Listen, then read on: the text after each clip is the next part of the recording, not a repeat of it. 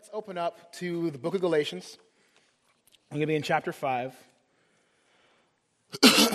Galatians 5, verses 14 through 26.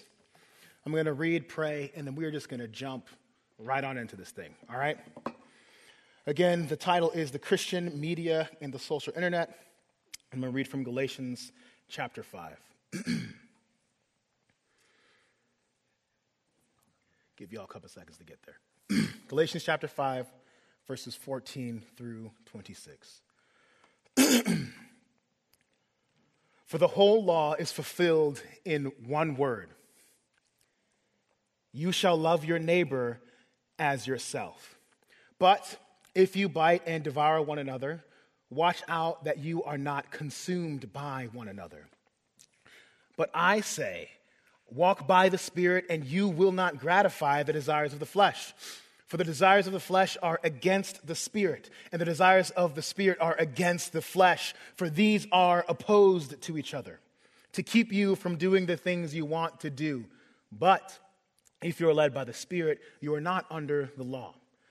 Now, the works of the flesh are evident sexual immorality, impurity, sensuality, idolatry, sorcery, enmity, strife, jealousy fits of anger, rivalries, dissensions, divisions, envy, drunkenness, orgies, and things like these. I warn you, as I warned you before, that those who do such things will not inherit the kingdom of God.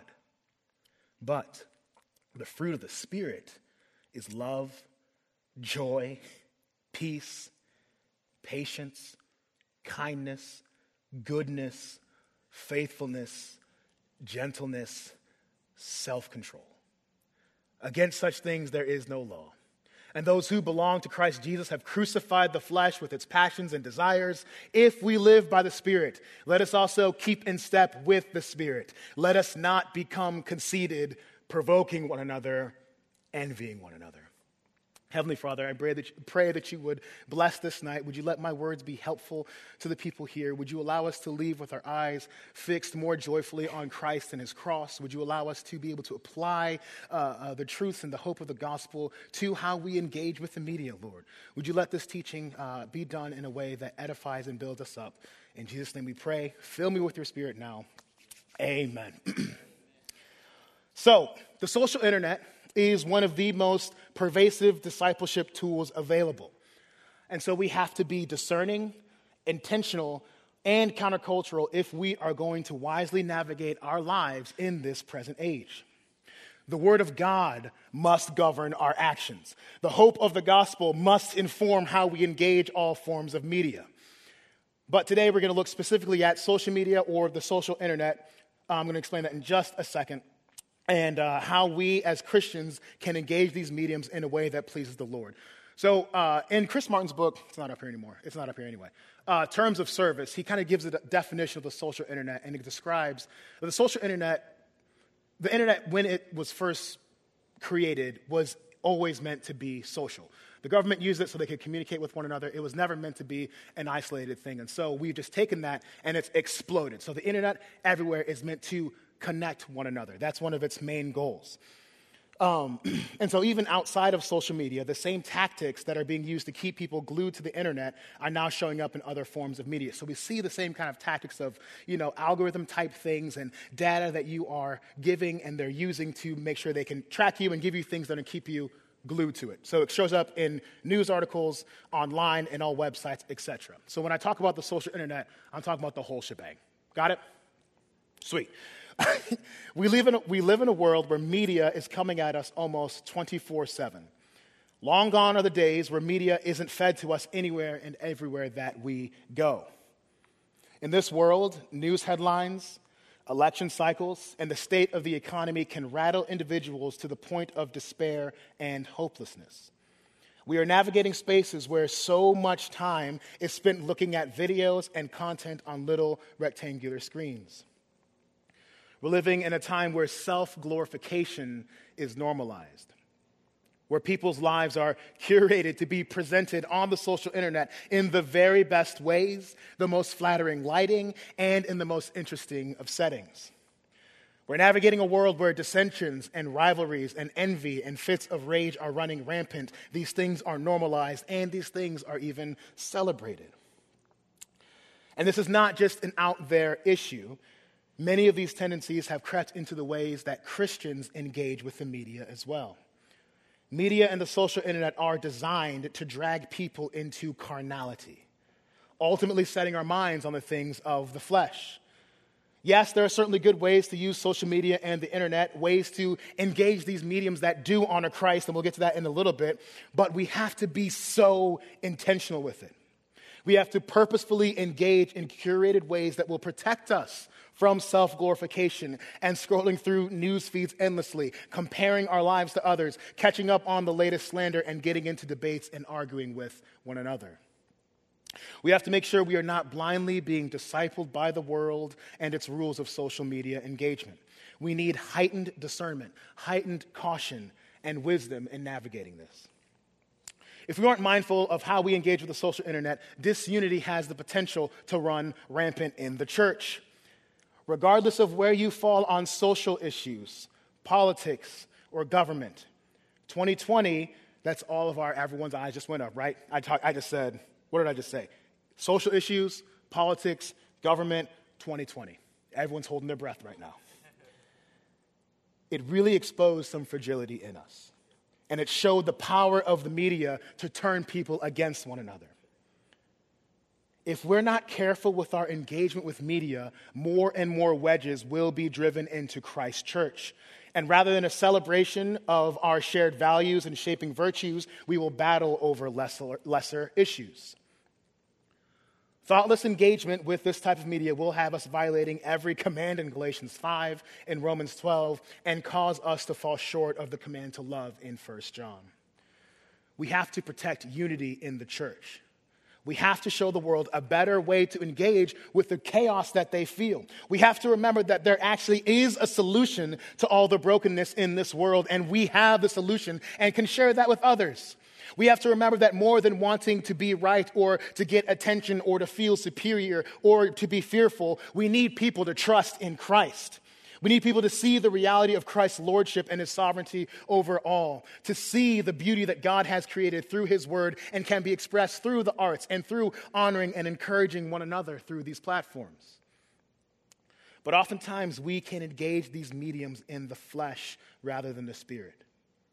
We can give in to building many kingdoms on media platforms. We can trust in chariots and horses or political pundits or celebrities or athletes or whatever it is rather than the King of Kings. The internet can be used for good, but there are so many dangers that we must be aware of. And spirit empowered intentionality is going to be key in navigating these waters. And so I've got three points that we'll look through. Uh, first is the rise and prevalence of the social internet. Then it'll be the transforming effect of the social internet, and then wisely moving forward with the social internet. So, uh, point number one the rise and prevalence of the social internet. Um, I talked about this a little bit, but the internet itself is social. it's not just social media. Everything that you're engaging with is using algorithms and your data to get what they want from you, to influence you, and to shape you. I didn't have time to get into it in this teaching, but Chris Martin's book, Terms of Service, it's in the recommended reading. His whole section on like data collection and your information. I think we all need to like realize what we're doing when we put our stuff out there on the internet. It's very helpful, but I don't have time to get into it, so I'm moving on. Um, news media, articles, and journals, it's all the same. The internet is now being used to give this kind of pseudo connection with everyone, and it can be dangerous. Chris Martin, in his book, uh, The Wolf in Their Pocket, says that social media is not a fad, it's not going away. and it's arguably the most pervasive discipleship force in the world right now. I think when we think about the social internet, there's two ways that are unhelpful that we can accidentally approach it with. And one is an uncritical embrace. Something new comes out, we're excited, we jump in it, and there's nothing wrong. Let's find out what it is as we go along. Um, there's dangers, and we have to be thoughtful as we engage with these things. Uh, another way, wrong way to approach, I think, is just passive ignorance. Um, it's kind of for the young guys. I don't really need to jump into this, don't really need to know what's going on at all. Uh, so I'm just going to act like it's not there, it's not prevalent, and I'm just going to keep on doing my thing.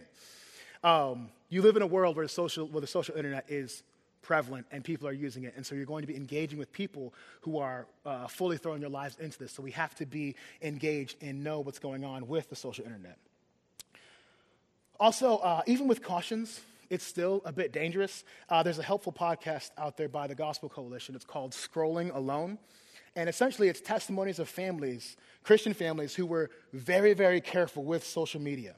And they eventually just kind of tell their story and how it ended up not working out. These are people who were thoughtful, people who had good uh, control things in place, and yet their kids are giving these testimonies of just like, yeah, it wrecked my mental health, and I wish I didn't have it. So, even with caution, danger is needed. caution is needed. And uh, also that no one really escapes the prevalence of social of the social internet or social media. Because you know, some people out there have social media profiles, but they don't post, and so they feel like they're less engaged. And yet they can spend time scrolling through and scrolling and scrolling and scrolling. Uh, to that individual, I would say you have to realize that if you're swimming in poison, the toxins will still get into your bloodstream. And you've got to be careful. And if you're not on any social media at all, you're still interacting with those and living in a world that is manipulated and pushed forward through the social internet. Even if you don't have it, others around you do. And I think all of us can attest to the fact that we really, really, really love our cell phones. These little things go with us everywhere they go, and they're constantly beckoning us to look at them, use them for various activities. Uh, Paul Tripp, in his book Reactivity, says that we go nowhere without these powerful, seductive devices. They greet us in the morning and they put us to sleep at night. They are a constant distraction, interrupting everything we do. Our mobile devices are powerful instruments for good, but they control us too much.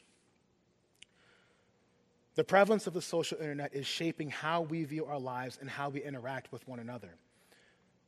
And when we interact with these things thoughtlessly, it erodes away spiritual discernment it can eradicate the practice of watchfulness on our own souls and our own spirit. And it inflames the folly of spiritual pride, self sufficiency, and even sometimes a bogus righteous anger, and gives us, also gives us unlimited content to mindlessly entertain ourselves through. So there's a variety of things there. There's the anger, there's the fury that where we're going after each other, um, there's the way that we can just not take time to just sit and be quiet. And then there's a whole other avenue of the entertainment spectrum that comes from our cell phones. Uh, the best economy, economy for the world would be entertainment. Uh, people have figured that out, and now everything we engage with has a purpose of entertaining us and keeping us engaged.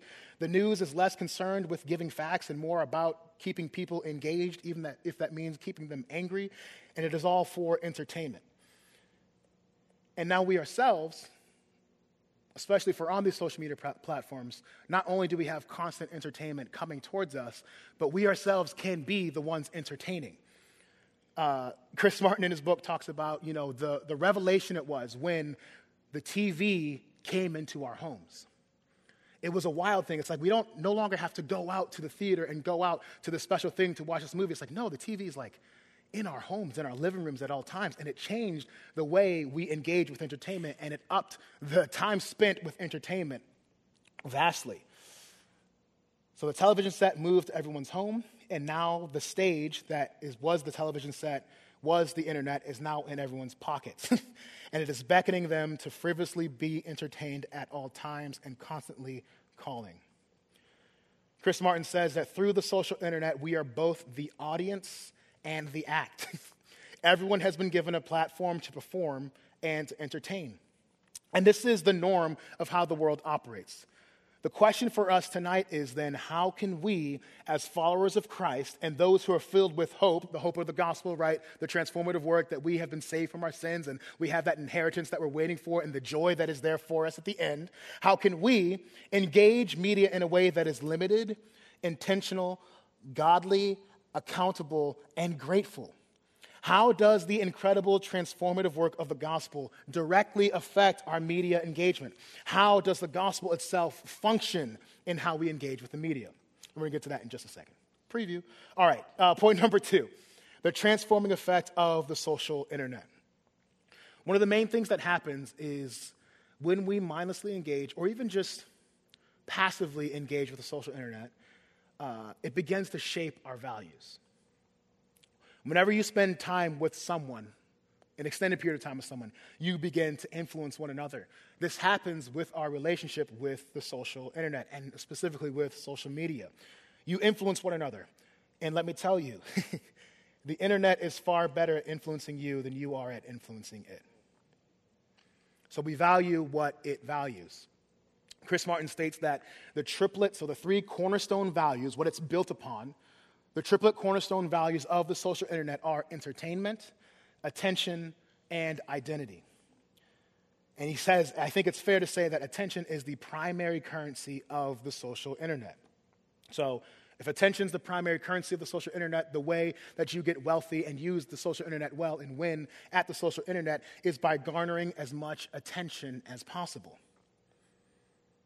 And how do you get as much attention as possible? Well, it comes through animosity, it comes through rage, takedowns, fear, and frustration. This is how the world operates on the social internet. And we as Christians are also being shaped and molded by this. We are calling things common, which God clearly forbids. We can value the viral things, the passing fads, the 15 minutes of fame. We can live for those type of moments. Chris Martin says that we will come to think something that is entertaining or viral or otherwise popular is inherently more valuable than that which is gentle and lowly and unknown. When we give in to these things, what it does, it starts to negate each and every one of the fruits of the Spirit. You see, the media has its own fruits that it desires. And the media's fruits are fleshly, they are lust and addiction and anger and doubt and envy and lack of discipline and sloth. The media and the social internet pull us deeper into our weaknesses and sin as a general pattern. Are there outliers? Sure. There are great things we can learn and ways that we can use the internet and media for good. But the overarching and overall effect of these things, especially if we're not thoughtful, is to pull us deeper into our flesh. When this happens, you can live with a constant level, even if it's just a low level, of frustration and agitation.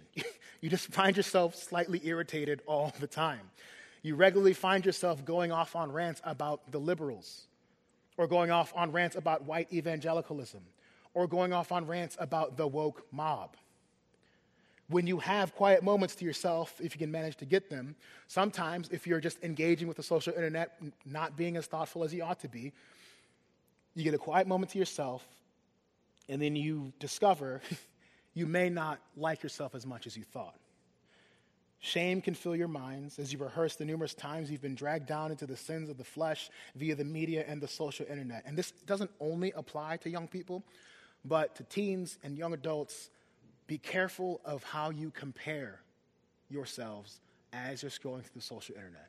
I do not have time to jump into all the mental health things and the studies that are coming out, but it's bad. it, it, is, it is, I have not, I have yet to find a study that says teens and young adults who spend a lot of time on the social internet comparing themselves to one another end up really enjoying themselves and being happier. I'm still waiting for that study. It's, it's not out there. We've got to be careful. Chris Martin says the water is poison and we're all swimming in it and no one realizes it. We made social media and it's remaking us.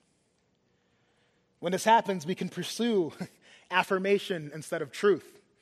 We get into these things called echo chambers where we just, you know, the algorithms feed you things that you want, and it's just a bunch of people who think like you, and we just want to hear things that affirm ideas that we already have rather than truth. This is how conspiracy theories get started, and people start wiling out on the internet, right?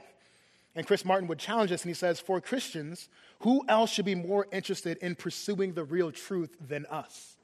To lazily scroll through our feeds and gluttonously gobble up comfortable content is the height of foolishness and far from the biblical standard of wisdom and Christ likeness to which we have been called. And that last sentence is important to which we have been called.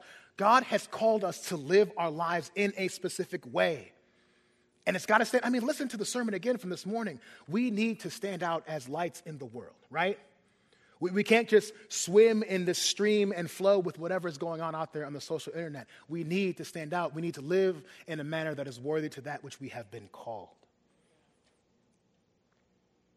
And Paul Tripp adds to this. He says, We don't just have a truth problem, we have a massive love problem. That is played out every day on the communication platforms that we all use. And he continues It should be sobering to us that while we decry the sexual immorality of the surrounding culture, we have per- permitted into our Christian social media culture many of the things that the Bible names as works of the flesh. So, what do we do? we set our minds on the things that are above where Christ is, seated at the right hand of God. You seek to have your pre- presence reflect the values that you actually value. Whether it's beautiful art, health, nature, wholesome humor. Social media is fun, right? Like there are things that it can be used, there are things that you can find that are wholesome and entertaining and don't drag us into carnality, but it's got to be intentional. So, health, nature, wholesome humor, family values, all of these things can be put out there on our media platforms. We don't have to engage with the same rules that the world runs with. In fact, I would say that we are called to steward our platforms in a way that bucks against worldly social media rules of engagement. We can have and use these platforms as a means to encourage people and put on display the fruits of the Spirit. Because apart from that, there is a toxic culture of human interaction on the social internet. And it bucks against what uh, we're called to in 1 John that says, Beloved, if God so loved us, and he has, we also ought to love one another. No one has ever seen God, but if we love one another, God abides in us and his love is perfected in us. Relationships are important to God. The way we love each other and interact with each other is important to God. Friendship is important to God. And the social internet cheapens all of those things. It makes friendship a commodity, something that is measurable, something that can be used to raise your value. I mean, this is a throwback for some of us, but think about the MySpace top eight. I mean, you had to fight and claw to get in that top eight space. For those that didn't have MySpace, it was, a pro, it was like the first iteration of Facebook. And what happened was there was a top eight of like your friends that are of the highest value. And there were so many fights that happened of who was in the top eight. And if you got in a fight with someone, boom, they're out of the top eight. And which just sounds ridiculous, but we've just continued those type of things in different media platforms. Even the professionals of LinkedIn if you see how many connections that person has, their value goes up. The social internet has made friendship and community a commodity, something that is worth value, not because of who they are, but because of what it does to your own status. We mistake clicks of affirmation for acts of love. If we see something that we disagree with, we can uh, jump into it, start fighting with people on Facebook, etc thinking that we are now acting as a Christian with courage. But what we've done is courage has become a Trojan horse for carnality. We just want to fight. We engage with these people not as image bearers, but they're disembodied opponents that we can take down and make ourselves higher than. Chris Martin says that we demonize people we dislike, always assuming the worst of them. We destroy people we demonize and then we seek vengeance over true justice. And let me get one moment regarding justice in the social internet. Justice, polit- political things, and highly nuanced ethical issues. The medium of the social internet has proven to be the worst space for them to be discussed at length. I believe more arguments, talking past each other, and the most uncharitable judgment has come from these issues being discussed on these platforms. These conversations online remove any grace of nuance and divide the world more and more each day. They are holistically unpersuasive when done on the internet. End rant. Um, you look at Leviticus, right, and how we engage, it challenges us. It says that you shall not hate your brother in your heart.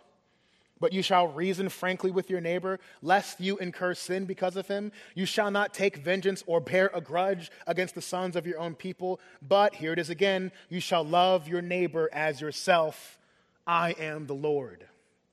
Paul Tripp commenting on this says, Could it be that the power and character of your reactions on social media are not driven by your love for truth or your desire to expose what is wrong, but are instead driven by hatred in your heart, we've got to be careful. we have to be mindful and watchful. If there are specific relationships that have been harmed through media use that you're aware of, like throughout this talk, maybe the Spirit has been rolling names over and over again in your head, whether you've had uh, directly had altercations with this person or you've allowed the worldly narrative to erode trust in that person, you should talk to that person and have a real conversation with that person. Confess sin where necessary. Ask for forgiveness where necessary. We as Christians need to be able to have difficult conversations that result in deeper love with one another. We do not write off or cancel our brothers and sisters in Christ because they're not appropriately in our specific tribe. No, we pursue them in love. Here's the reality of our choices we can either walk by the Spirit and love each other as ourselves, or we can bite and devour one another. We can keep in step with the Spirit, or we can become conceited and self focused. And Paul sternly, sternly says that those who do such things will not inherit the kingdom of God. And so we have to ask ourselves what is most important? What do we value? Do we desire the kingdom of God, or do we desire fleshly satisfaction? Both social media and the internet have no desire for the kingdom of God. So if you continue throwing yourself blindly into these algorithms, consuming whatever the cable news or articles or journals or headlines or news feeds are giving you, you will be drawn to desires of the flesh. We cannot consume haphazardly and expect to just accidentally fall in step with the Spirit. this has to be intentional and thoughtful. Our contributions may be helpful, but our blind consumption will destroy us. Think about what, the, what uh, Paul says in Ephesians, or what we read in the book of James. It says, Let no corrupting talk come out of your mouths. But only such, so it's not even just like, don't do this, but also do this. Let no corrupting talk come out of your mouths, but only such is good for building up, as fits the occasion, that it may give grace to those who hear and do not grieve the Holy Spirit of God by whom you were sealed for the day of, of redemption. Know this, this is James, my beloved brothers. Let every person be quick to hear, slow to speak, slow to anger. And why? Because the anger of man does not produce the righteousness of God. So, we've got to confess, we have to repent where the, where the Spirit is striking these notes in us. I believe that everyone has areas regarding the media and the social internet that can be changed and can be sanctified a little bit. Something that we need the blood of Jesus to cover, forgive, and redeem us from. None of us are exempt in totality from this. So, what do we do? We follow the roadmap of Romans 12 where we let love be genuine.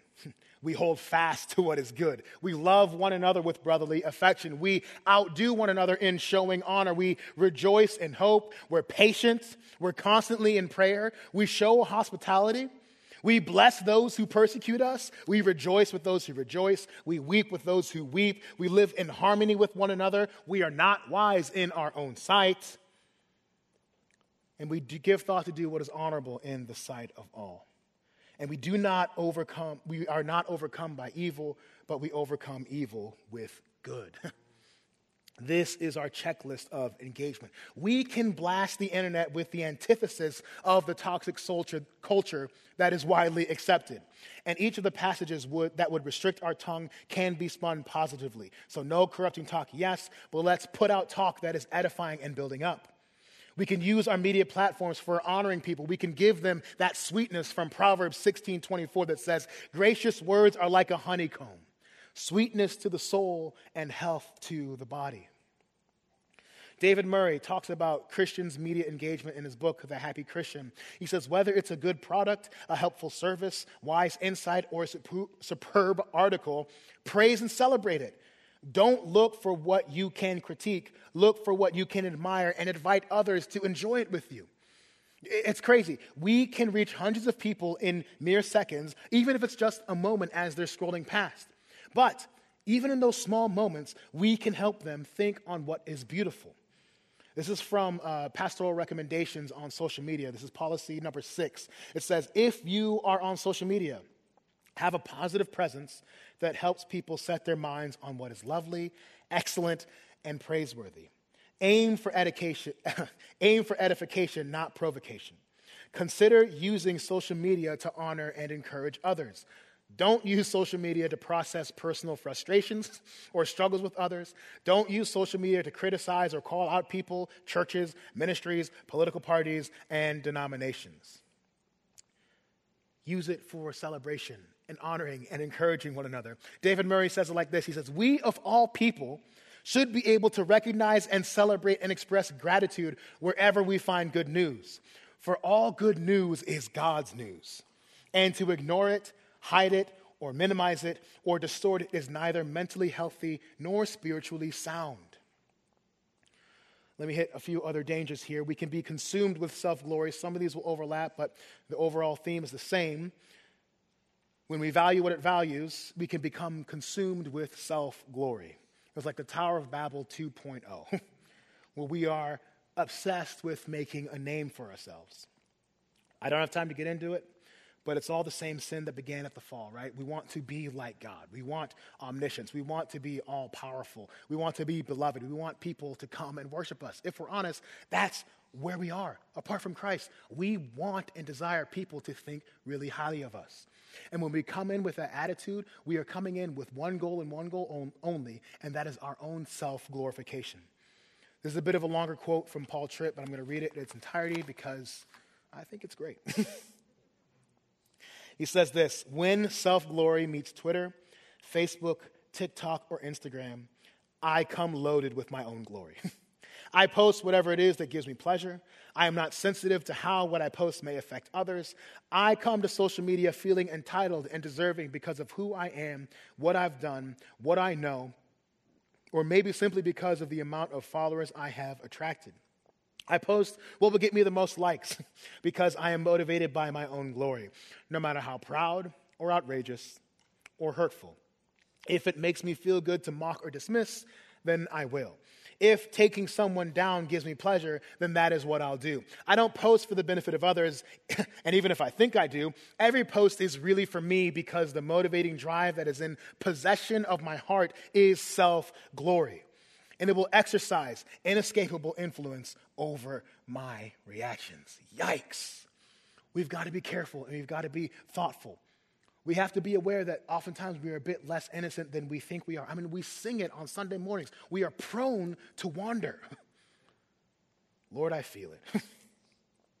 Paul Tripp continues So many of us seem, seem, so many of us seem obsessed with glory, but it's not the glory of God. No, we're filled with a sense of the glory of our theological knowledge, our biblical literacy, our political conservatism, our social action, the success of our ministries, the number of our followers, who we hang with, the prominence of our tribe, and the power of our ability to communicate. Or we seek self glory through simply seeking more and more attention. Chris Martin says that my fear is that our online lives have become lenses through which we view our offline lives and our offline lives are no longer primary but secondary. He quotes someone that says this The non digital world is merely a theatrical space in which one stages and records content for the much more real, much more vital digital space. So that comes when we post things for attention. I think we're aware of how it works. It can be angry, outrageous call out posts, that's going to get you attention. Saying certain things about other people, that's going to get you attention. It's a game that many people know how to play. Because here's the reality if you're encouraging and grace giving, etc., you're simply not going to get much attention. so you have to dig down and get to the true why of your posting. Paul Tripp says that for all of us, the attention of other people tends to have far more power than it should. When we are controlled by this, you can find yourself scrolling deeper and longer each day, trying to fight for self esteem and affirmation. You find yourself surrounded by acquaintances rather than real friends. Even though you're out there putting your business up there on the daily, you don't feel known or understood, and you long for deep gospel friendship. So we've got to ask how can God get attention and glory from us? Well, one is that we have to remember that God made the world and everything in it, and that all things are to be done for building up. So, a couple of ideas and thoughts here. One, anything scriptural is worth sharing. Again, we can encourage people publicly. We can honor one another. And this isn't just like a one post and done kind of thing. Like you can have a tone about how your media presence is felt. Through a history of tweets and posts, you're setting a tone. You got to ask, what is the overall flavor of your social media presence? And the good news is that it can be a really edifying and good thing. What a good goal it would be that if someone goes to your page and they begin scrolling through, that they don't encounter the toxicity that I've discussed so far, but instead they see the things that remind them of the goodness of God. They see things that are innocently humorous. They see values that reflect the values that God has, and God is honored through that. One more quick problem we can get ourselves into. Uh, Paul Tripp talks about eternity amnesia. When we find ourselves locked into the social internet and media, we forget the reality of eternity. because social media can affect how we think and our hearts and how we feel and how we believe, this amnesia can result in fear. We can act like this life is the only life worth living for or the only life that we will live for. We forget about eternity. We forget that we actually win in the end, right? we can act like Christ's ancient promises cannot give us hope for 2023, but they do because there is always hope for the Christian because God is still on the throne and he's not getting off anytime soon. We can see that God knows the heart of man. He's not looking at all the chaos going on in the world and saying, Man, I never thought it would come to this. No, he's laid it out for us clearly. He's like, okay, here's what you got to do. If you walk in the flesh, here's what you'll get. You don't want that. walk by the Spirit that he's put in us, and he will empower us and guide us and help us to live in a way that is honoring to him. Isn't that what we're all desiring? Like, we want to please God with the way we're presenting ourselves. And when we want to please God, we don't care about what others think about us. So if we're engaging in that way, it's likely that God is going to give us a, hey, you're doing a good job, buddy. Like, that's what I want from God in the way I'm presenting myself on the media. It is possible to walk in the Spirit, and that is good news. It is possible to bear fruit that looks entirely different than fleshly fruit. Praise the Lord. And this applies to how we engage with the media and its effect on us. We can battle against conforming to the world and can be conformed to Christ and put on Christ, even if not especially regarding the media and the social internet. When we live like this with a desire to please God above all else, a type of Christian zeal that calls us, the one thing I want is to please God. You revalue what God values you actively set your mind on the things of the Spirit. Again, it's set your mind, not drift your mind into the things of the Spirit. It has to be intentional. You're no longer tossed to and fro, but are mature in stature in Christ. and here's a fun little thing your self esteem skyrockets, not because you think you're awesome, but because you're now seeing and orienting towards yourself with the way that Christ sees you. And you begin to boast in your own weaknesses rather than these perceived strengths that come from self sufficiency that leave us lower and lower and lower. You begin to trust believers in your local church as you do real life with them. Friendships deepen. Our witness to the world is strengthened because of our love for one another. Ray Ortlund encourages us with the stewardship of these platforms, saying, It is good to see social media as stewardship. As a trust from the Lord, He created Twitter, He created Instagram for the display of His glory and the building up of His people and the spread of the gospel. If we receive it as from Him, and then we steadily, ruggedly, and without self indulgence push Jesus and his good news out to people, to suffering people, to sinning people, to people like us. and communicate how much we're in this together and how we can share Christ together, that pattern over time sets a tone and it rallies people around Christ himself. Point number three this is my, my shortest point, so don't worry, y'all. We're almost done here. It's wisely moving forward with the social internet. Again, I'm just going to beat this drum all night because I think it's the most important thing we can do. We got to be watchful. we need discernment, and we need to do it with prayer and with hope. And honest self examination is key in how we're inter- interacting with the social internet. And because we're prone to blind spots, we also need to talk with someone else about your engagement with the media and the internet. Surprise, surprise, you are not the best judge to see how you are doing on yourself because we really, really, really like to justify anything and everything regarding this. So talk to your roommate, talk to your spouse, talk to your best friend or your siblings or your dog or somebody, anybody who knows you and someone you can trust. Bring other people into this. Be watchful. And real quick, can we stop acting like Satan is not enjoying everything that's happening on the internet? It's like we believe in spiritual warfare except for everywhere on the interwebs. It's like, no, Satan wants us to devour each other through the internet. Spiritual warfare happens on the internet, right? So we have to bring that type of theology into how we engage online, which is why I'm trying to hammer and hammer and hammer. We cannot engage with these mediums in the flesh. We have to engage with them in the spirit. Also, don't devour each other. That's what we've been talking about in Galatians 5. Memorize some of the verses in the appendix because this is what needs to be shaping us. We need these reminders readily available in our minds as we set our minds on the things of the Spirit. Get accountability. This is wild, but some of us should do it. Have someone that you screenshot and send your weekly screen time reports to that come in once a week. Yeah, I think that's a very good idea. We have to lean into growing in humility. Humility is going to eradicate so much of this because ain't none of us all that. Or, as Paul says, let's not think higher of ourselves than we ought to. Let's be quick to forgive, quick to listen, and slow to speak. Grace is needed and must be the defining trait of how we interact on the internet. These texts show us that real unity can occur through our love for one another. Christians can have real, genuine love. We can respond to horrible things online with a beautiful grace that is empowered by the Spirit. We can be Christ like. We can be lowly. We can be humble. We can overcome evil with good. The gospel can shape our engagement with the social internet. I love this vision that Paul Tripp gives. He says, Imagine if everything from our social media reactivity to our personal responses to others was shaped by a beautiful culture of grace. Imagine every post shaped by love.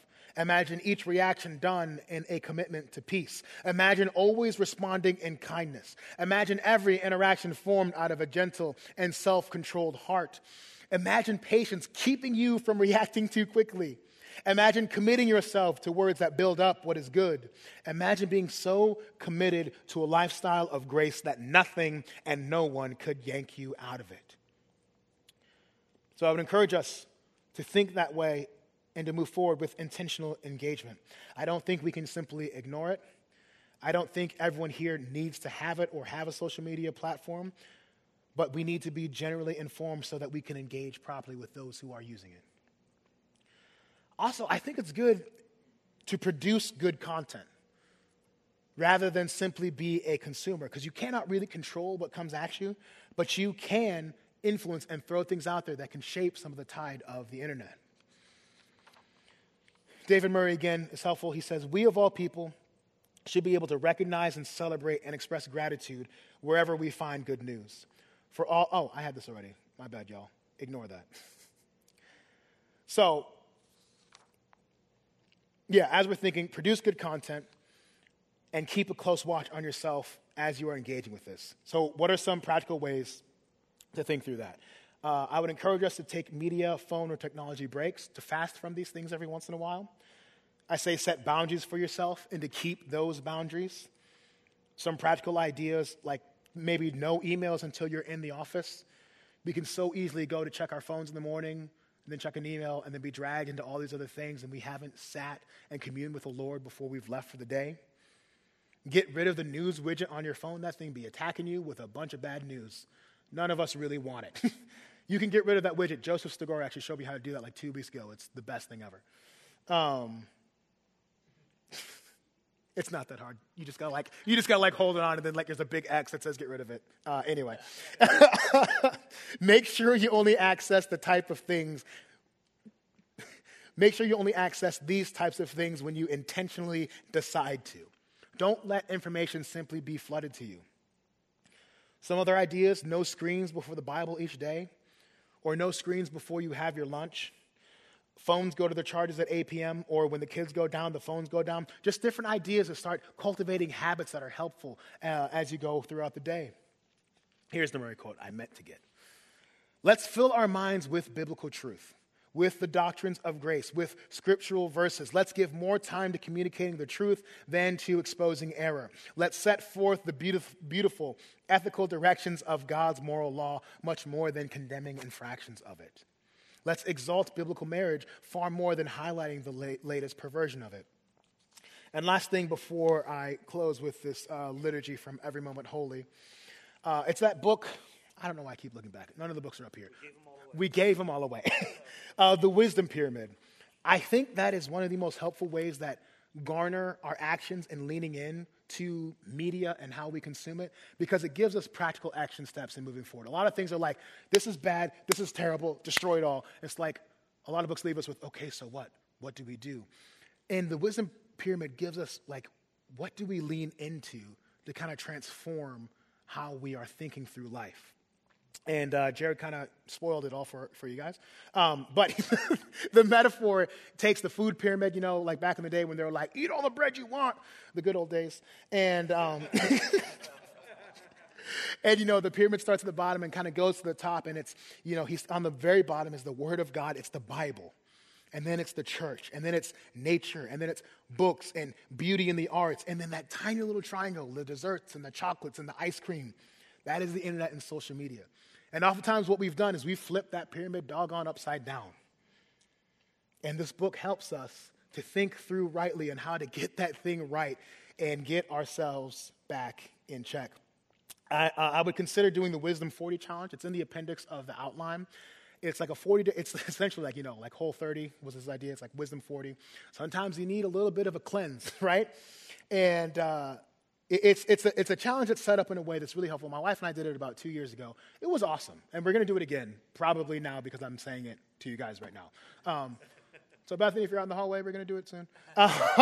Um, but what it is, is it, it, it takes those different categories, and the goal is to do two of those things over the 40 days. And it's just, it just sets, it helps to set your mind on things above. And uh, there's beautiful things in there. One of the things is like watch all the extended edition of The Lord of the Rings. It's like, yes, that is beautiful art. I want to engage with that.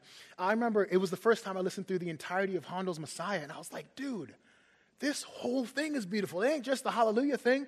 Wait, is that the right one? Handel? Yeah. Yeah, yeah. It's not just that. The whole album is amazing. Um, so, anyway, yeah, there's great stuff. I really encourage you guys to look through it and jump into some of that. Get a group of you guys and go through it together. Uh, there's scriptures to memorize in there, and there's different methods that you can look up to do that as well. Let me finish here. Um, when we do these type of things, we're grounded in truer realities, right? In the heavenly realities. You begin to shed that eternity amnesia, and you can remember the beautiful and glorious inheritance that is kept for us. The thing is that God wants us to cultivate holy, sanctifying, good fruit bearing habits with the media and the social internet. God desires us not to simply be caught in the tide of poisonous waters, throwing our hands up and saying, I guess this is how it works. No, he wants us to be mindful, to actively walk in the Spirit, to seek to outdo one another in showing honor, to have our love be so evident for one another that people see it and say, Ah, I think the Father sent Jesus. Jesus loves these Christians, and he must love me too. That, is, that can be the result of our unity in display. That's how Jesus prayed in John 17. And that's the type of power that the love of Christ has. And God wants us to exhibit that, to die to ourselves, not to believe the lie that we need to make names for ourselves. We can seek to honor others, we can trust each other, and we can love each other deeper. So I'm going to end here with this. There's a book called Every Moment Holy. It's a beautiful book. Talk about the arts. This whole book is, is very beautifully artistic. And uh, there's a liturgy that's there that is before consuming media. It's at the last page of your outline. And I'm going to read it, and then uh, we'll move to the next thing. It says this O discerning spirit, who alone judges all things rightly, now be present in my mind and active in my imagination as I prepare to engage with the claims and questions of my culture, incarnated in the stories that people tell. Let me experience mediums of art and expression, neither as a passive consumer nor as an entertainment glutton, but rather as one who, through such works, would, be, would more fully and compassionately enter this ongoing human conversation of mystery and meaning, wonder and beauty, good and evil, sorrow and joy, fear and love. All truth is your truth, O Lord, and all beauty is your beauty. Therefore, use human expressions of celebration and longing as catalysts to draw my mind towards ever deeper insight, my imagination into new and wondering awe, and my heartbeat into closer rhythm with your own. Shape my vision by your fixed precepts and tutor me, Holy Spirit, that I might learn to discern the difference between those stories that are whole, echoing the greater narrative of your redemption, and those that are bent or broken, failing to trace accurately the patterns of your eternal thoughts, and so failing to name rightly the true condition of humanity and of all creation. Grant me wisdom to divide rightly, to separate form from content, craft from narrative, and meaning from emotion. Bless me with the great discernment to be able to celebrate the stamp of your divine image revealed in an excellence of craft and artistry, even while grieving a paucity of meaning and hope in the same work. Guard my mind against the old enticement to believe a lie simply because it is beautifully told. Let me not be careless. Give me right conviction to judge my own motives in that which I approve, teaching me to always to be always mindful of that which I consume and thoughtful of the ways in which I consume it. Impart to me keener knowledge of the limits of my own heart in light of my own particular brokenness that I might choose what would be for my flourishing and not for my harm and give me grace to understand that what causes me to stumble might bear no ill consequence for another of your children. So that while I am to care for my brothers and sisters, I must also allow them, in matters of conscience, the freedoms, the freedom to sometimes choose a thing your spirit convicts me to refrain from. Even so, let my own freedoms in Christ never be flaunted or exercised in such a way as to give cause for confusion, temptation, or stumbling in others. May the stories I partake of and the ways in which I engage with them make me, in the end, a more empathetic Christ bearer, more compassionate, more aware of my own brokenness and need for grace, better able to understand the hopes and fears and failings of my fellow humans, so that I might more authentically live and learn and love among them unto the end that all of our many stories might somehow be more beautifully woven into your own greater story. Amen. One of the things that I just want to thank JT for before we start asking some questions is uh, is for keeping this this the address we got tonight, the message, the lecture, to keeping it so focused on how we are to reflect on Christ. And uh, you know, the, the takeaway here is not rules driven it's not, uh, uh, you know, if, if you love Jesus, you will do exactly this, this, this, and this. But just to make sure that in all of our thinking and all of our action, He's first. And you held that out for us really well tonight.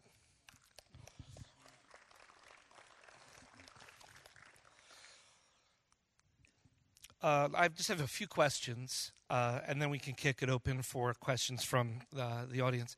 Uh, you had mentioned it was a really I don't know if it was your sentence or not, but it's a beautiful sentence. It's frightening, but if you are swimming in poison, the toxins will still get into your bloodstream. Uh, I just wondered if you could uh, articulate a few of those that you might be most concerned for. Yeah. Um, I, I think the idea. Yeah, it's, it's interesting. So I, I feel like the idea that uh, the only way to like be on social media is to put things out there. And that the danger is oh people are out there fighting and doing these kind of things but i'm not fighting and i'm not doing these things so i'm okay. And i think you know people can have these profiles that they aren't quote unquote active on but they're still spending time scrolling through. They're still spending time soaking in that type of environment and those different kind of things. It's the whole idea of you know the more you spend time with someone, the more like that person you become. If we're spending time with the people on the social internet who are fighting and engaging in horrible, horrible things, uh, we are going to become like that person. Um, and so it's, it's kind of some of that. You know, it's, I, we can think that we're immune to the water or have different kind of gills that protect from the poisons. Like we don't, man. Like we are all humans, and if we are swimming in that water, it's going to get into our bloodstream, and we're going to think through it. Does that help? Or is that just the same thing? Okay. Sometimes I have conversations with someone where I'll just pause and say, Can I ask, like, what news or podcast do you listen to? Like, what's your, you know, what's your intake? Because I have a hunch, and and uh, it's often not surprising, though they would say that not, uh, uh, you know, and often they won't go as far or be as bad as those voices, but the influence Mm-hmm. is is absolutely there, and it just illustrates that fact. But that what we take in, we uh, has uh, has an influence upon us. Good. Jared, can I ask you this question? Oh, that doesn't help in this context, No, does nope. it? If I say Jared. Um,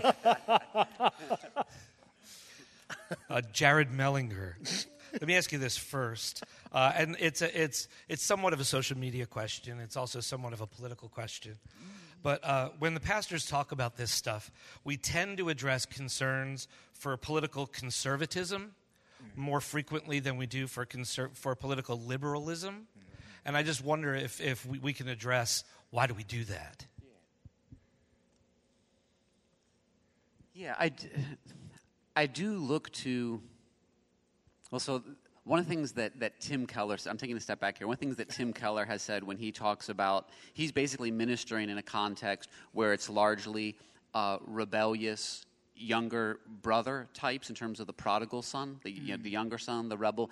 He says that he needs to hold out a picture of the older brother, moralism, uh, and critique that. Otherwise, people will think that he's calling them to that when he calls them to Christianity. I take that same principle, and I will. uh, It, it's we look to critique. Um, I don't know the the left, uh, and its uh, uh, excesses and dangers. But when I'm doing that, I'm not so much, that's not coming out of conversations that I'm having with people in the church who are uh, inclined in that direction. It's more so that everyone knows because everything tends to be heard through a political lens and filter. And so if we critique this, people are inevitably thinking that we're promoting this. And so um, we do, as pastors, as we look at the church, there's a number of reasons um, for this. I mean, uh, in, in terms of why we as a church would tend to uh, lean conservative. Uh, we're, say we're not, a, you know, a conservative church, but there are a number of issues that the cultural right cares about that are of great concern to us. We could say the same to the left in some ways, but there are uh, certain issues that make it such that okay, yeah, that's going to be an issue that we, you know, that we care about. Um, I also think because we are theologically conservative, which is different than cultural conservatism, meaning our statement of faith and what we teach uh, is is not going to attract a lot of um, of of theological progressives and all that that comes with that because we draw hard lines um, in those places. So it's a sort of interesting thing because while our culture is going uh, is going to be most vulnerable uh, of dangers from the left. If you look at workplaces, if you look at colleges, if you look at institutions, if you look at media bias and all of these things, it is leaning hard to the left as the as the the danger. Us as a church, I think the danger is different. Uh, th- that we're that we are going to more clearly see those dangers and be more vulnerable elsewhere as we as we navigate these things. So that informs the way that we speak to these things. You want to add anything to that? I don't think so. It, maybe one quick thing of just the wherever we're more vulnerable, I think we should speak into. And so I, I think, you know, there's a lot of things that can feel really, really right about social conservatism because some of their values really line up with values that are in the Bible. And, um, and that's okay. But I think we can take that and then we can kind of neglect any caution or care. You know, Jesus is, you know, the Pharisees really, really knew their Bibles. And Jesus was correcting them often. Uh, and he was calling out certain things to the people who were really, really doing things, quote unquote, that they thought were right. And so I just think we, it's helpful to just be careful that we don't accidentally fall into that. You know, thank God that I'm not like this other person. And I think that kind of lines up with some of the ways we address it. So. Good. If I can give just one example that came to mind. Each year in January, we tend to preach on the sanctity of human life, the unborn, and teach on matters of ethnic harmony. Our church is such that as I uh, preach from the pulpit the sanctity of unborn life, preaching from an ethical perspective, you know, not a political perspective, I don't think I've ever heard any negative feedback or concerns or um, about those messages. When I speak on, on ethnic harmony and what the Bible teaches about ethnicity, I've heard some feedback on that and concerns about that and disagreement uh, with the Word of God there. I think that that just illustrates uh, something related to this, this question of where we are as a congregation. Very good. Uh, Jared, I want you to, ex- sorry, JT, can you expound on the statement you made where you said uh, that courage has become a Trojan horse for carnality? Oh, yeah. Uh, how do you see the Christian presence on social media? Uh, and maybe just explain that to people who don't know what a Trojan horse is. Do you want like the illustration of the Trojan horse and the? Like, No, what is- like- what is a Trojan horse? Yeah, so Yes. it's like okay, so uh, there was this battle. I don't remember where it was. You know, it's the old uh, mythology thing with Achilles and all his homies. Uh, they built this big gift that they brought into the city, and they're like, "Oh, thanks for this gigantic horse, Trojans." And then the people dropped out. It was actually a trap. The horse was just a way to get into something when really what they wanted to do was take over the city. Beautiful. Okay, but you want me to talk about other stuff too? want you to Yeah. Okay. about- Good. Okay. How, how that metaphor crosses over what we would say is courage, Yes. but really is carnality. Yes. Okay. So, man, the, I think the way that kind of illustration came to me, was, or in my mind, was, you know, we want to stand for truth. Amen. Yes. We want to speak against lies, and there's a way in which we can be passive and uh, hide some of our convictions so that the world enjoys us a little bit more. And so what we want to do is we want to be we do want to be courageous Christians where we say, no, I'm going to stand on the word of God. This is what I believe. The gospel uh, informs this way of thinking in this type of way, so I'm going to live this kind of way. What ends up happening is that courage, which is a good thing, gets mixed up with all of our motives because all of our motives are oftentimes mixed because we are sinful and we really, really need Jesus. And what ends up happening is what begins and can't even honestly and earnestly begin as courage ends up being a way that we can just be nasty and mean to people. And so instead of courage, it's more so, I'm going to put this person in their place, or I'm going to call out this person, I'm going to knock them out, when it's really our just carnality that is coming forward, and we are des- desiring the, fl- uh, we are satisfying the desires of the flesh in the way that we are just attacking people while we're disguising it as courage. Courage is the Trojan horse. The reality is our fleshly anger and desires in that way. Yeah, one of the ways it, what, what struck me when JT said that is one of the one of the phrases we might hide behind uh, is you know I'm just I'm, I'm a truth teller. Yeah, yeah. I've just got to, I've got to put the truth out there, and and it's got to be clear, and and we what we leave off is speaking the truth in love. What we leave off is is yes, the thing objectively analyzed you may be saying may be accurate, but there is no aroma of Christ in that. There's no character of Christ in that. We need to learn, observe how Jesus speaks to the culture around him we can often speak with a tone that he took with the Pharisees. But how does he speak to the world around him? There is a, a compassion and a patience and a tenderness that he brings that doesn't sacrifice truth, but actually it, it, it's associated with the love of God mm-hmm. that we can lose in this courage Trojan horse. And one quick thing on that is that a lot of times people say, well, Jesus was flipping tables. And it's like, he was also sinless. like, that's a, that's a big deal. Like, we are not sinless people. And it's like, we have, like, if, we, if I flip a ta- table, it's going to be the anger of man, which does not produce the righteousness of God. So I think that's just another thought. Right, and it's, it's remembering he wasn't going into pagan places of worship to flip tables. right, he wasn't taking on lost people and saying, "Be more saved." he was going into his his house of prayer. Yes. and he was cleansing that. That's good. All right, I have one last question before we kick it open, Yep. guys. Uh, so much of I'm going to put this down. So much of what JT said really could apply to Christians broadly. I just wonder if you carry any particular specific burdens for our church as it relates to media and social media. That might, you know, might be a step beyond where the message might have gone.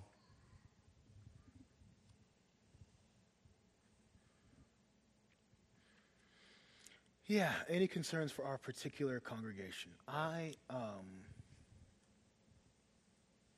yes, I, I would really want our church to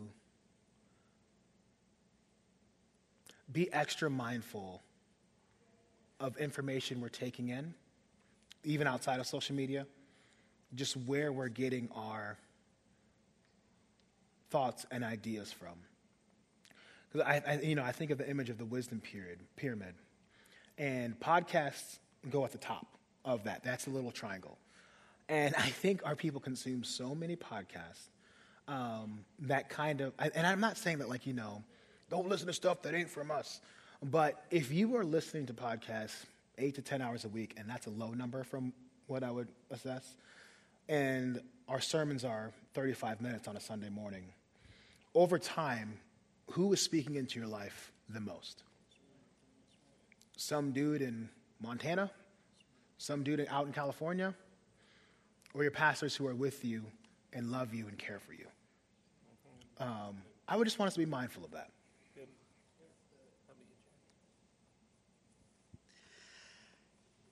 Overall, I am uh, greatly encouraged by the church's um, use of social media mm-hmm. and engagement of social media. And one of the things that encourages me most is uh, how minimal church engagement yes. on social media is.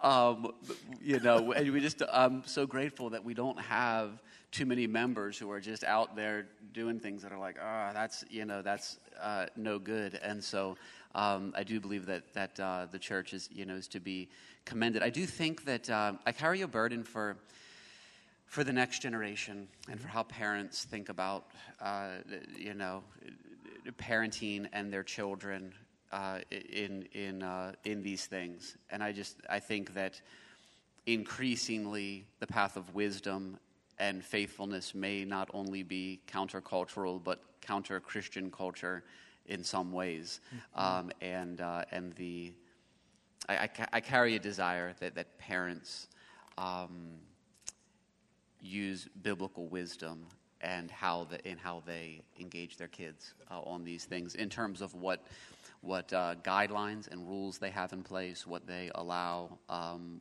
uh, all of those kinds of kinds of things. All right, so there was one question I skipped. I know I said that was the last one, but you just prompted it, so I'm going to do it. Uh, you were talking about parents using biblical wisdom on what oh, they right. allow. Think of the young people that are here or might be listening who are not allowed to have TikTok or things the rest of their friends at school may be using. What, what words might you share with them on, uh, on their hunger for those things, on their uh, desire to have what their parents are saying no to? Uh, what, how might you encourage or direct the young people that are here? Whenever we get into this area, and whenever, so the way that I'm talking about this area, um, I always want to lay down that, that mature, godly Christian families will, will approach these things differently. So we're in the realm of wisdom, not the realm of, of law. And I actually think it's really important in our use of social media there can be a real tendency to judge other people who are more active or less active than you know than we are, and you can see that among you know kids. So I I want you to know I'm not bringing a perspective of oh if if your kid is this old and he has a phone then you're wrong or if he has you know if he's on these social media I'm just I'm not going to make those kinds of of rules that for for others. There is an important category of house rules that parents should have that's different from God's rules. And we explain this to, you know, our kids. So it's not a sin to do this, but as we consider, is this best? Is this wisest? And, and on these things, I, I think it's good for parents to seek counsel uh, from others. What I want to say to young people is that the path to flourishing, the path to a meaningful life, is not going to be found through anything that you're doing on your phone. It's just not where it's at. So if you really want this, you know, app or really want. It's just, it's not that important.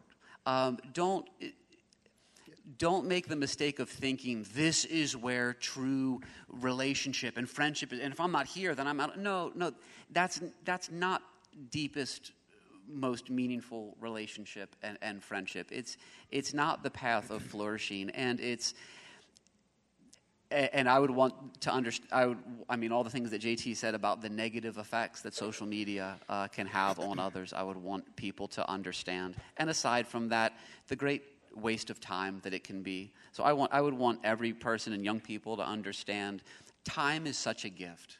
You have one life to live well, and in the same way that we are given gifts that we are to steward and money that we are to steward, time is something that we are to steward. Paul in Ephesians 5 talks about uh, redeeming the time, making the most use of, of our time.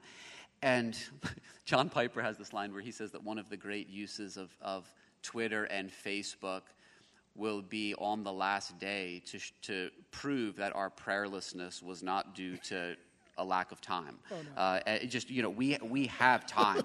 we and and and few things reveal that more than than our screen time. Yeah.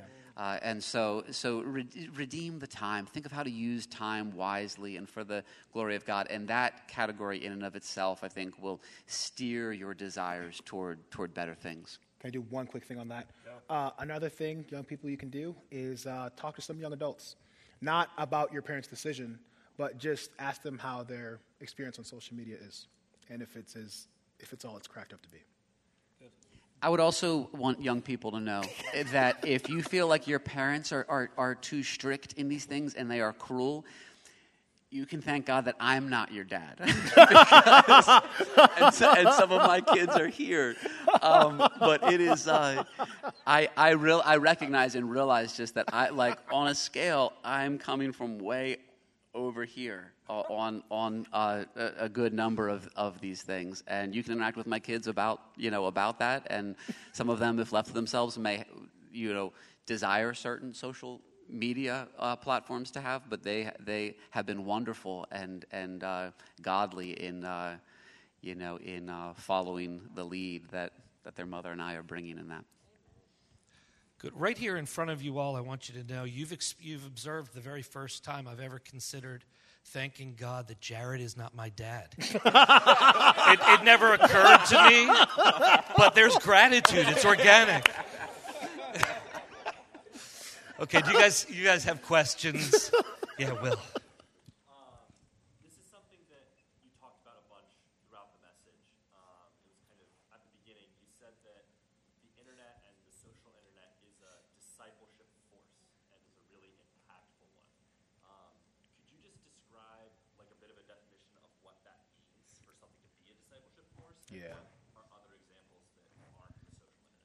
Let me repeat it first, and then you can oh, answer. Yeah. yeah. yeah. So, just for the recording, uh, the question is uh, referencing JT's uh, phrase that the internet and social media is a discipleship force. And the question is just looking for clarity on a definition of what mm-hmm. you mean by that. Yeah, so um, let's see. Quick example. I'll just say this. So, I don't have TikTok, but TikTok has these like different rabbit holes of different things, and they just call it like blah blah blah TikTok or this kind of TikTok.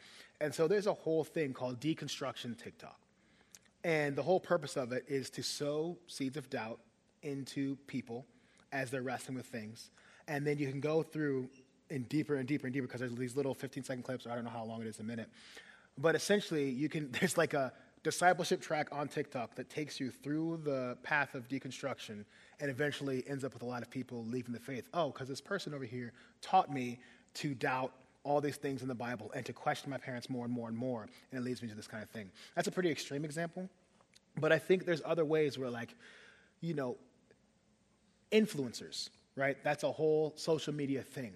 What does an influencer do? They influence people. And what is influence? It's discipling people and taking them and teaching them how to live their lives in a certain way.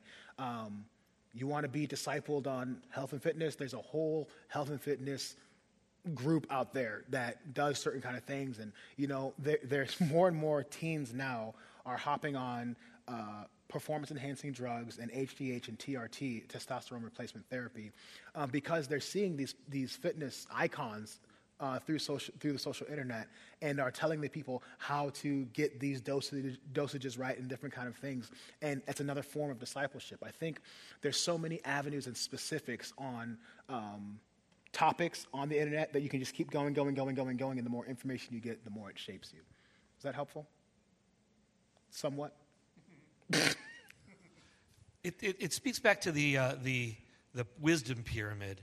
Those are, if you think of each level as voices of discipleship, the, the, lo- the loudest voice, the biggest seat at the table ought to be the Word of God.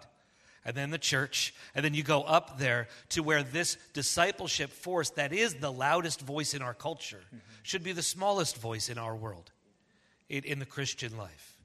And so, if you see what shapes the culture, it's taking that itty bitty thing down the bottom and filling the whole up the top, filling the whole bottom with it. Yeah.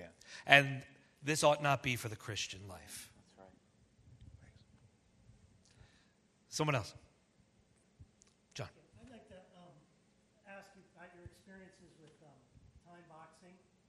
The idea that you take you know, certain times you're not going to do email, or you're going to set aside certain time to only do social media for certain things, certain right, sites.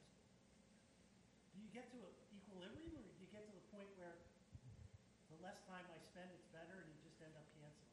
So, Have you found equilibrium, or do you end up just so the, the question is about time management, time boxing. You only allow certain amounts of time for certain behaviors or practices. Ultimately, the question got to do you actually find a place of equilibrium, or you know, what do you do with these balancing your life through that, that time management? Do you feel equalized? Um, no. I don't feel equalized. I do think, you know, the idea of stacking up habits or doing different ideas of wisdom regarding time blocks, if there's enough of them in place, I think it can help you steward your time better. Like, I don't think I want to get to the place where I'm like, man, I am just nailing this. I am just praying and reading, and I haven't looked at my email in a year. Um, you know, I don't think we want to get that get to that place. But you know, I think the more you whittle it down, you you start to see the benefits of it, and what, it's crazy. What happens is, as you start to see the benefits, you immediately start trying to find excuses to get that time with the social internet back. And so my, I, I had a practice a few years ago that was, or maybe last year or something, that was I would take uh, one day a week and just delete all my social media apps, and um, I would get rid of them on that day. And it was really helpful. And um, you know, then I'd re-download it later and be like, okay, yeah, we're back at it. And then it was just like, man, I should probably reverse that. And so now I only use social media once a week, and it's really helpful. But I have to be careful on that day to like try not to like let me make up all the time from this week because we like because that's that you know then I would be equilibrium and it's not like super great. But I think um, I don't think you ever really get to the place of like ah I'm nailing it. I think it's something that you can always revisit and question and find different times time blocks that work to you know help you with your roles. So like I'm a husband, father, pastor do my habits help me do those things as good as God is, like as in a way where I'm thinking, yeah, God's pleased with the way I'm stewarding this time. Yeah, time management for me, I, I, so I, I've always had a love hate relationship with my lawn, just so, so you oh. know that. Time management for me is always that. As soon as your lawn is exactly the way you want it, it starts to work against you. like it starts persecuting you for the next mow, right? It may take a week to really get at you, but it's working, right? Balancing your time, sorry, that's more confession than helpful. time management is not something you nail and you're good. As soon as it feels right, it starts working against you, right? And so the blocks of time are are actually they're helpful at reducing what could be un, unhelpful things, but maybe they're most helpful by reducing those things by making time for very important things. Hmm. You make time for the word. You make time for family. You make time for rest, whether it's physical rest or brain rest. You make time for that by limiting your time on social media. Uh, Ken, and then in the back. Yes. Yeah, just, just curious, some of the pastors are on social media, right? Not everybody is doing it. Um, and I, I, we don't know through scrolling or whatever the case may be. But if you find something inappropriate put on social media by a church member, is that something that you would engage in in terms of church, church So the question is with the pastors who are on the, the social media apps, if we see something on there posted by a church member that's inappropriate, I'll just ask the question as it is, and then we can clear up the, answer. Um, uh, is that something we would engage with church discipline? That's the question that was asked. Why don't you go first? Yeah, in, in, in Matthew 18, the beginning of, uh, you know, seeing your brother in sin, go to him. Uh, so it's uh, that understanding of church discipline largely conceived that begins with sharing a concern or correction with a brother.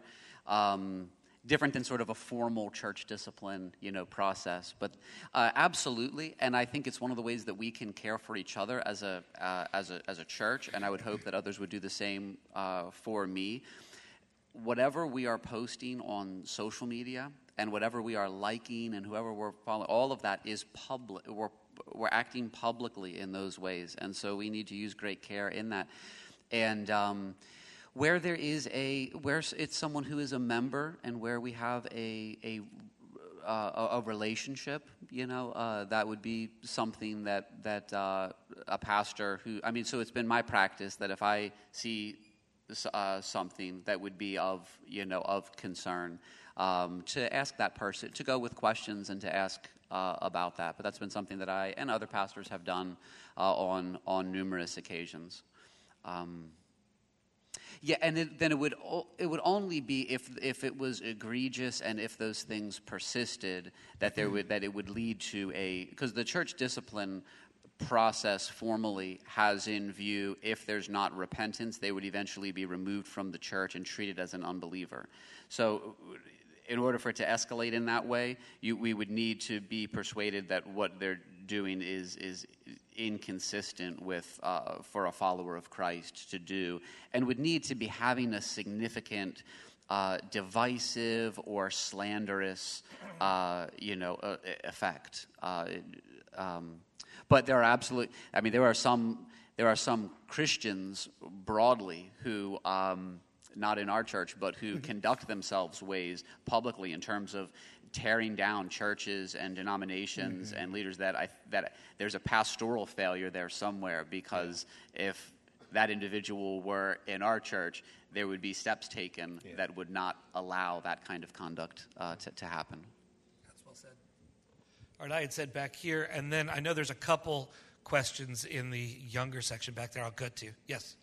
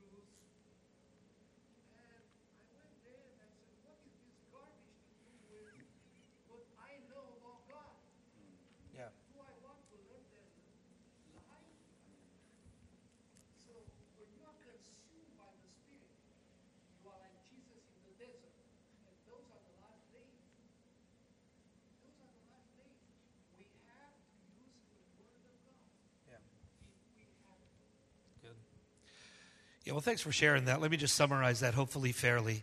Uh, that uh, we could talk about these methods and these disciplines to build into our lives, uh, but that's, that's largely summarized in living in the power of the Holy Spirit and being consumed with what God calls us to. Mm-hmm. And if we live a life fully consumed in that way, we won't have time for the things that would draw us away from God. I hope that's a fair, brief summary of what was shared. Uh, one of the helpful things, I would just say yes and amen. And for many people, the next question is what does that look like? And that's where some of these things come into play. But they all do tie back to a spirit filled, cross centered way of living. All right, there were a couple questions in the back. Uh, you're going to have to stand. Is that Liz? All right, yeah. Don't recognize my own kid.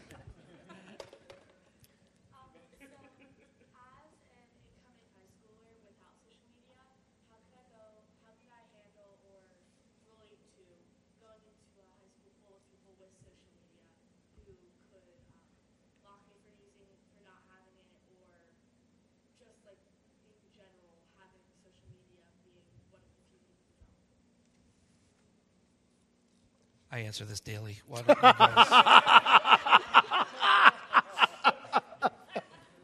guys? Oh, well, first, I want to encourage you on your practice and say it sounds like you have a great dad. And, uh, oh, yeah, I got to repeat much. the question. The question is, is what's the best way to deal with fantastic parenting? no, no, the, the, question was as, as a rising high schooler coming from eighth grade into high school, uh, knowing most people there will have access to social media, and, and this person's household doesn't permit her at this point to have it, how can she deal with the mocking or the ostracizing or even feeling just alienated from that whole, th- from the thing everybody else is talking about? I can jump in. Yeah.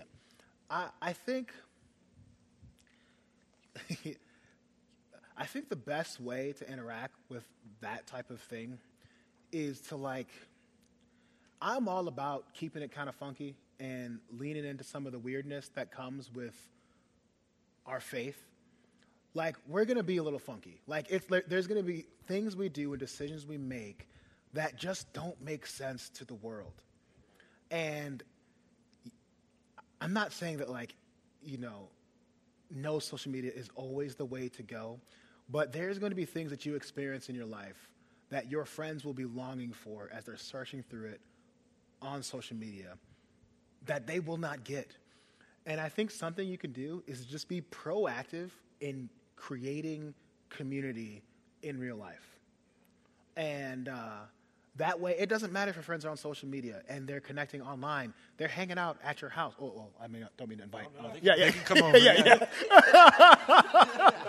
you know, they're hanging out at your house every single day, all the time. No, I'm just kidding.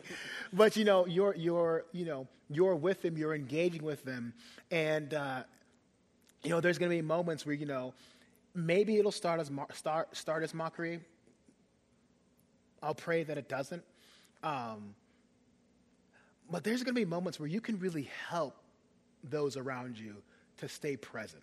Because most people who are on social media or they're new to social media and they start like, oh, this is so exciting, this is all great. And they realize later, oh no, I'm wasting all my time.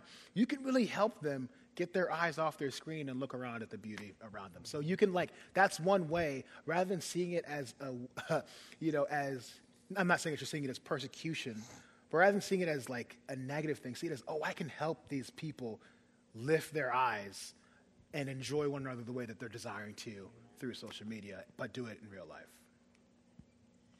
Go ahead. I think increasingly as well, we, we all sort of know that that phones and social media can be such a tremendous waste of time and such a distraction. Like even those of even even teenagers who are active, you know, whoever, just we, we know that. It's not a, it's not a an unpopular uh, perspective that there's a lot of time that's wasted on social media and that it can provide you know uh, endless distractions. And so i think i really do think there's something to framing po- not just thinking in terms of what is being prohibited but what is it that you know so the idea of i i value uh, face to face interactions and relationships and genuine friendship more than, you know, social media uh, interaction. And where I've seen people have the deepest and most meaningful friendships, it doesn't come through social media, but through time together and enjoying each other's, you know, company. That's, so you're holding out something positive, not just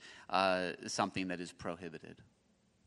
So I've never used the phrase before, but I've just learned it. The funkiness of, of the Christian life. Um, as you go into high school, and this is to all y'all who are who are in the, like that stage, you're you you may feel like I'm the only one because that doesn't have social media. Yeah, you will likely be among the only ones that aren't regularly cursing if you're walking with Christ. Mm-hmm. You'll likely be among the only ones not involved in immoral relationships if you're walking with Christ. You'll be among the only ones who believe heterosexuality is God's will. Mm-hmm. It, it, so, so that there are just things about walking with Jesus that make you unlike the lost people around you. Mm-hmm. And at some point, whether it's at 13, 23, or 53, yeah. we've got to embrace that fact and be, be pleased to be identified with Jesus rather than identified with the world. Oh, look, it's a flood party. Go ahead. Gina.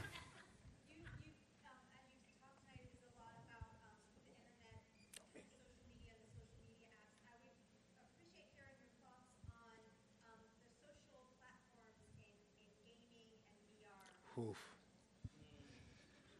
Yeah, there's miles miles on that question. Um, so uh, the question is, we've talked about social media, this kind of interaction. Just a few words on video game platforms, VR, Discord, things along those lines.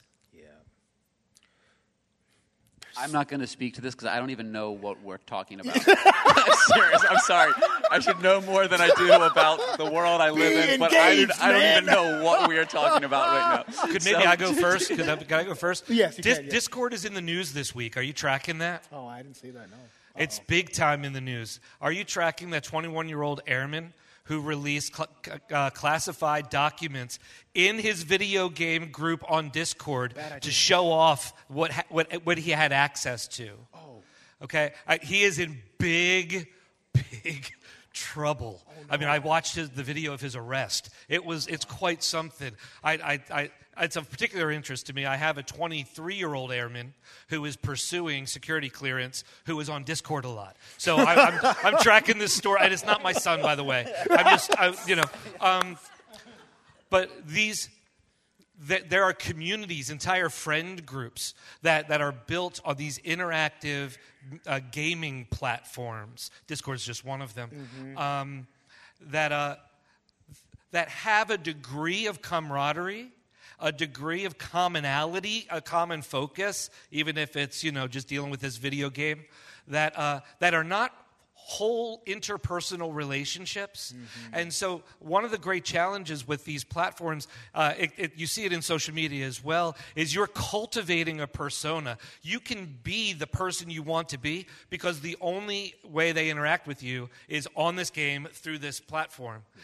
And so, so you can puff yourself up. You can hide the bad parts of you or amplify, whether it's true or not, the good parts of you. There's all this posturing that can go on, even in these contexts. They're not inherently wicked, but there, there, there is real temptation and danger in these kinds of platforms that interpersonal, in person, 3D relationships can often be a protection for. Uh, we've, we've talked often about, in our home, I mean, about how yes, you have friends through Discord, but those types of friendships are starkly different from friendships in person. Let's not confuse the two. All right, go ahead, JT. Yeah, I would just say a couple things. Realize that the gaming world has completely changed over the last two decades or so.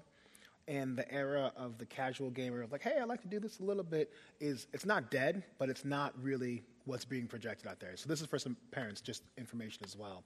Like a lot of times, games have goals of like, oh, here's a selling point for this game. In order to completely beat it, you got to spend 150 hours doing everything.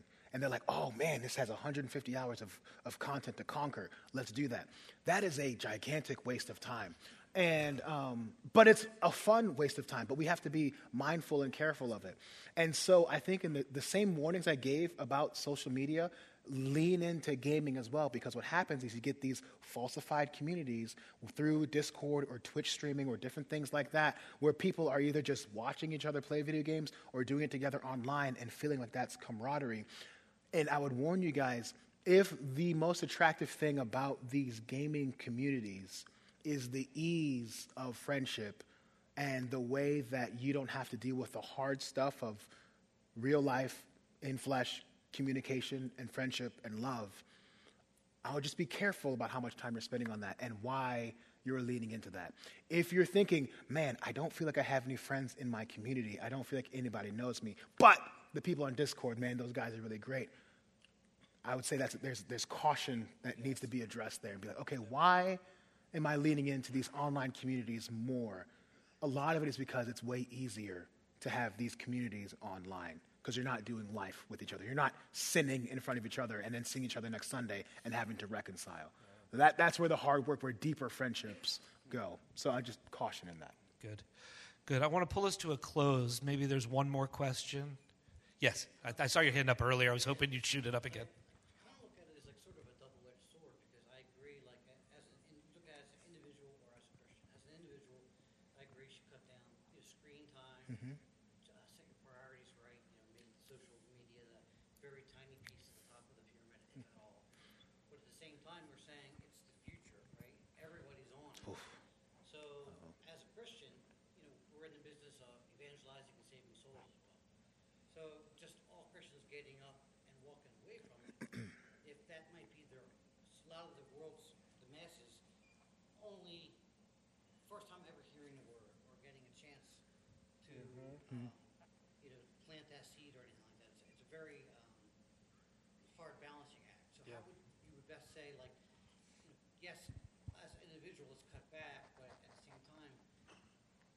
Everybody's on it and they're on it all the time, and that's the wave of the future, there has to still be some type of presence to plant that seed. Yeah. It's a, it's a great question, and it, it's probably a great question to end on, right?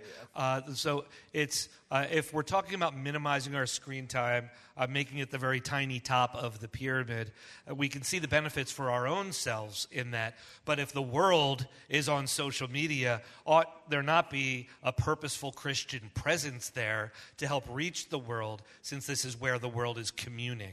And I'll put that in quotes, but this is where the world is communing. Yeah. Let's go ahead and speak to that. Go ahead, Jared. Okay. Yeah, it's a, it's a really, really good question. And I think one thing we need to remember is that uh, the internet is new. Like, it's relatively new. Social media is even newer. And we're all figuring this kind of out in real time. And um, also, if you're going with the pyramid, you know, the whole dietary thought, you know, sometimes you indulge on an entire chocolate cake and you cannot throw away the whole diet afterwards. Be like, well, I ate all this chocolate cake. I guess I'm just going to eat chocolate cake all the time. There's going to be times where we try to engage and it doesn't go well, and we have to remember grace comes and it's like, okay, let's readjust and readapt and figure out a better way forward. I do think, even though it does seem to be the wave of the future, I don't know if everyone is going to say that's the best way like even like from a, a secular perspective. I don't think they're, th- they're thinking the way we're going with, the social, with social media and the internet is really good. And so um, I, guess it, I'm here. Let me just summarize this this way. I wrestle that question every day, I, and I think we can adjust and see what works and see what's helpful and see what's not. Some people are going to be able to be more active and have a bigger social media presence and not be sucked into all the craziness. Other people are going to need to really restrict themselves because they will be drawn immediately into the comment sections. It can be drawn immediately into fights and quarrels and dissensions and envy. But if you're not, I think that's a grace given by God to be able to have a bit more of a presence that's helpful. Um, I'm actually right now, actually, as I was writing this teaching, I was like, should I have a bit more of a presence on Twitter?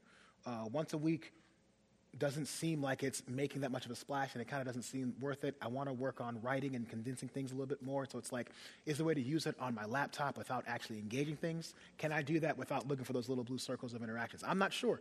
Um, but it's something that you have to constantly uh, uh, work through, know yourself, ask other people, get wisdom from others, and then kind of engage forward in that way. That's such a non-answer. I'm so sorry. You're deciding whether you're going to say something. Do you want to say something? Yeah. Oh, I was just. I think the direction that you're headed on social media is a good one. I just want to give you. he don't want no more tweets. I, it's, it's one of the things actually I love to a man on the team. Yeah. There's a certain degree of, of, uh, of pessimism. I think it's, it's, it's an insight related to the impact that we can have on Yeah. social media. Because there's things about that very platform that so it would be a totally different thing if I was seen, and I do see a good number of people come to Christ. I see a number of lives change. And if that was happening through, like, how did you come to the Lord? Well, someone posted that Jesus is the Son of God, and I said, no, he's not. And they said, yes, he is. And then we argued, and then I came to, or whatever. It's like, oh, okay, wow, that's, that's working. You know, like the, the social media debates are working.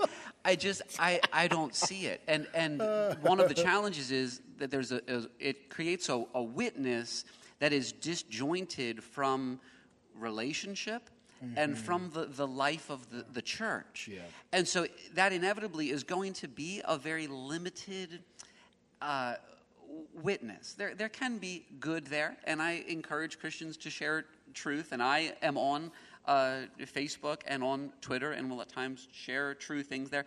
But I don't do so expecting that I'm going to bring someone to Christ through that. And I think it would be far more effective for me to. So, to invite someone to invite someone over for dinner, uh, to spend time with someone, to invite someone to church. In other words, to maintain the relationships that are a part of, of Christian witness and the way that God m- made us to be. So I do think that these times that there's a really unique and even glorious opportunity for the church because people in our world are becoming more isolated than ever. They are spending more time alone than ever. They are connected to screens more than ever. The church is fundamentally a relational, mm-hmm. flesh and blood community. And I just feel like we, we as a church are able to offer people something that they're made for, that they don't even know, and that is a community, a place to belong, a place where real relationships can happen and where we really enjoy getting to know each other and all our strengths and, and weaknesses. And um, so I would say, is there an opportunity? Yes, uh, but it's going to be limited in terms of, okay, let's engage, uh, let's increase our social media engagement. I would say, in light of that, let's increase our, uh, you know, our, our relational pursuit of un- unbelievers and see what God does. Can I share uh, a line I cut from the teaching? Yes, you can. Okay, so it was when I was talking about you know, the internet's going to influence you more than you influence it, it influence it, and the illustration that came to mind is like you know, a lot like our influence on the internet is like throwing stones into an ocean, and you know, if a lot of us throw some bold, even boulders, like we can throw these boulders into the ocean, but that ocean's still going to be an ocean, like it's not going to turn into a desert. And so the internet is big, and there's very, very little influence we can actually have over a long period of time. But you can still throw some pebbles in. It's just it's felt too pessimistic to say, but after that, I feel like I can say it. yeah, it's, it's actually how social media works. It's not designed to take small voices and scatter them throughout everybody's social feed. They, it, the algorithms are never going to get, Rob Flood's posts are never going to get out into all the pagan social feeds hmm. for them to seriously consider. It's designed for our, our circles of communication to be very closed.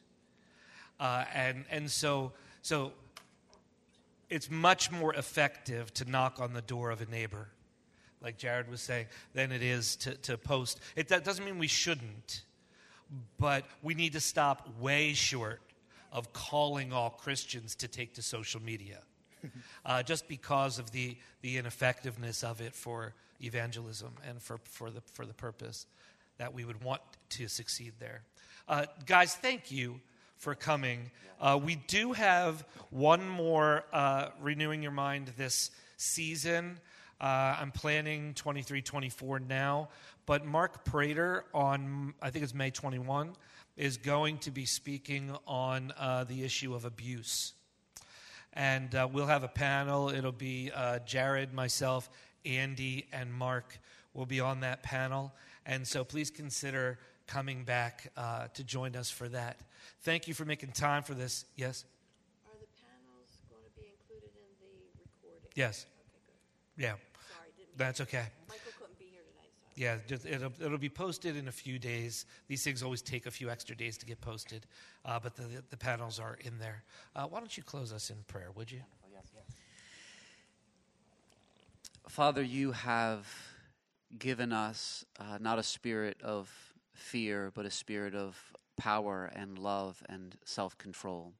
And we thank you for your uh, work in our lives, uh, that you have not only saved and rescued us, but that you have called us to live for your glory and to shine as stars in the midst of a crooked and twisted generation. Uh, I ask that you would equip us as a church to that end. Lord, grant us wisdom that we might honor you in all that we do and say. Uh, may we be increasingly a church that is marked by the love that you have shown us and, uh, and a church that engages the world around us in ways that are uh, wise and faithful and that have an impact for your glory. You, Lord, you know our desire is to have an impact for your glory on the lives of others, and so empower our witness to be effective. Uh, we pray for the the younger generation of the church, a generation that is uh, living with with distinct challenges that they are confronting that earlier generations have not faced in those same ways. Lord, would you grant them wisdom and would you uh, save each one of the young uh, people who are raised in this church and ena- enable them to live for your glory, that we might be a witness to you from generation to generation. We pray all this in Jesus' name.